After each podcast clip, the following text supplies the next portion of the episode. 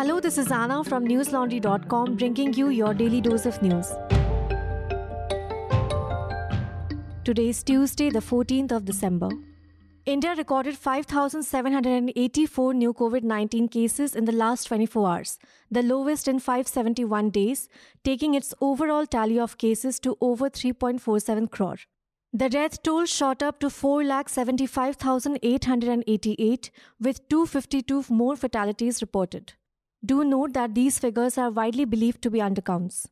Delhi reported four new cases of Omicron today, taking the total number of cases in the national capital to six. Of the six cases, Delhi's first patient, who is a 37 year old man, was discharged from the Lok Nayak Jayaprakash Narayan Hospital today. The man, a resident of Ranchi, had traveled from Tanzania to Doha and from there to Delhi on a Qatar Airways flight on 2nd of December.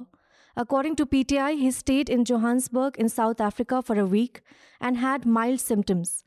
Currently, 35 COVID positive patients and 3 suspected cases have been admitted to LNJP Hospital in Delhi. Additionally, 3 new cases of Omicron were reported in India yesterday 2 in Maharashtra, 1 each in Latur and Pune, and 1 in Gujarat, Surat, taking the total tally of the new coronavirus variant in the country to 45. With this, the number of Omicron cases in Maharashtra rose to 20 and in Gujarat to 4. The other states to have reported the new variant are Rajasthan, Karnataka, Kerala, and Andhra Pradesh, and Union Territory Chandigarh. Meanwhile, Bengaluru police yesterday arrested four people who allegedly helped a South African national obtain a fake COVID 19 negative certificate to facilitate his departure. The 66 year old who works for a pharmaceutical firm tested positive on arrival on 20th of November. He was supposed to be quarantined at the Shangri La Hotel for 14 days, but left for South Africa on 27th of November after showing a COVID negative report. His samples were later found to be infected with the Omicron variant on 2nd of December.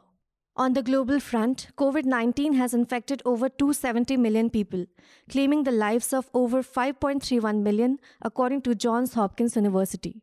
The United Kingdom reported the first death due to the new Omicron variant of the coronavirus. The news was confirmed by UK Prime Minister Boris Johnson on Monday. It was not immediately clear whether the infection happened to be the cause of death or was incidental. Meanwhile, the Canadian city of Kingston decided to cap the gatherings to a maximum of five people as the Omicron variant is spreading across the country. Kingston is one of the many regions in Ontario that have taken to announcing new measures for public health. However, community spread of Omicron has been confirmed in Kingston, which makes it crucial for the city to take stricter measures. The restriction would be in place till at least 20th of December. Besides, California has also been witnessing a rise in cases and has therefore brought back the mask mandate so that cases can be prevented from spreading, especially with the holidays around the corner.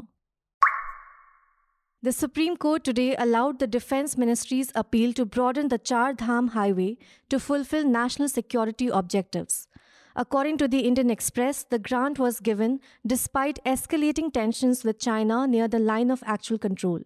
A bench of Justices D.Y. Chandrachud, Suryakant, and Vikram Nath ruled, and I quote, We allow the application by the Defense Ministry for double lane highways for the three strategic highways. Unquote. Besides, it also constituted an oversight committee that will directly report to the court.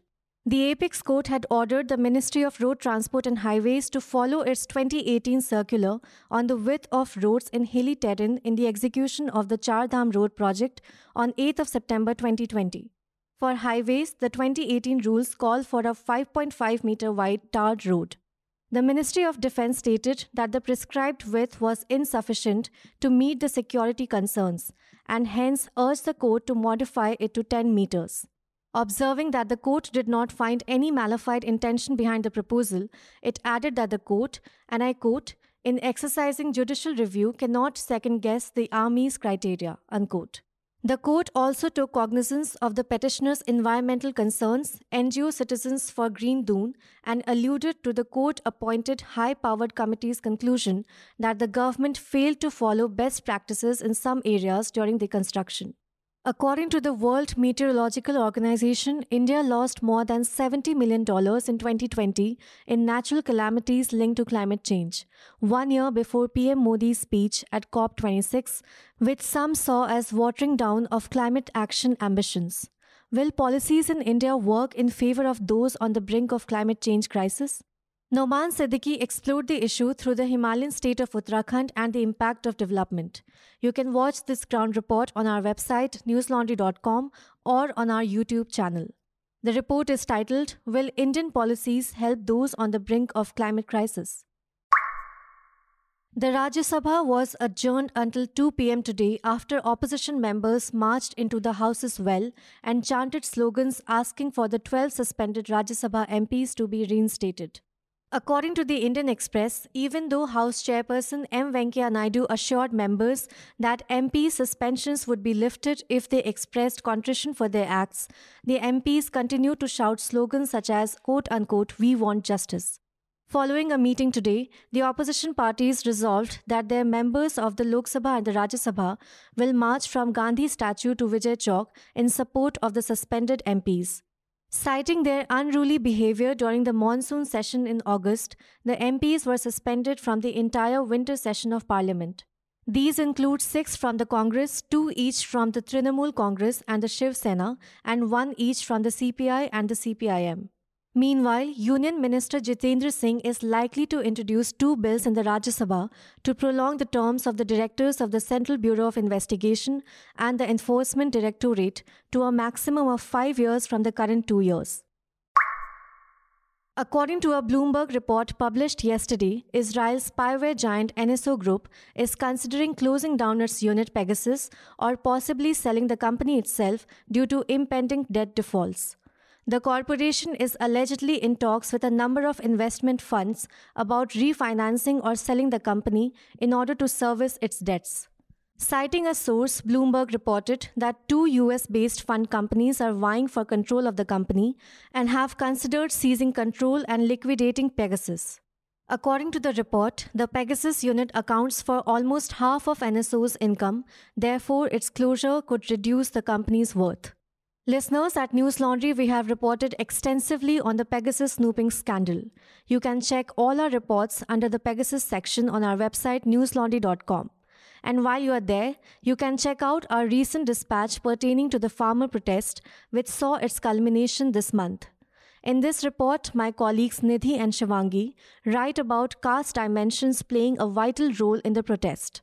They write that behind the simple slogan of Kisan Mazdoor Ekta Zindabad, which is long live farmer worker unity, that reverberated through the protests, have existed the deep fault lines of caste. Several Dalit farmers and members of Zameen Prapti Sangharsh Committee told them that the slogan is applicable only within the boundaries of the protest site.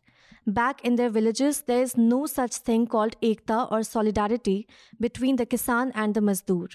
But listeners, this is a gift story implying that only News Laundry subscribers can access it. The reason we keep certain stories behind the paywall is because reports such as these need time, resources, and money. And as a reader supported organization which needs your help to thrive, your one subscription can make the difference. So, we urge you to keep the spirit of independent journalism alive and support us in bringing the stories that matter. Head on to newslaundry.com and click that red subscribe button on the top right hand corner on the screen. Our lowest subscription starts at rupees 300 a month only. On the second day of his two day visit to his parliamentary constituency, Prime Minister Narendra Modi attended a meeting with chief ministers of states ruled by the Bharatiya Janata Party in Varanasi, Uttar Pradesh. During the meeting, the chief ministers gave a presentation on good governance to PM Modi, according to ANI. The meeting also included BJP National President JP Nadda, Secretary of the organization, and some office bearers from the party's UP and Kashi area divisions. The chief ministers, together with their deputies and other senior ministers, are set to visit Kashi Vishwanath temple later. According to ANI, the chief ministers of BJP ruled states would also visit Ayodhya on 15th of December for Lord Rama's darshan. PM Modi inaugurated phase 1 of the newly completed Kashi Vishwanath corridor on the first day of his tour yesterday, which cost about 339 crore. A magnitude 7.3 underwater earthquake struck off the coast of Indonesia's Flores Island on Tuesday, triggering tsunami warnings from the country's meteorological service.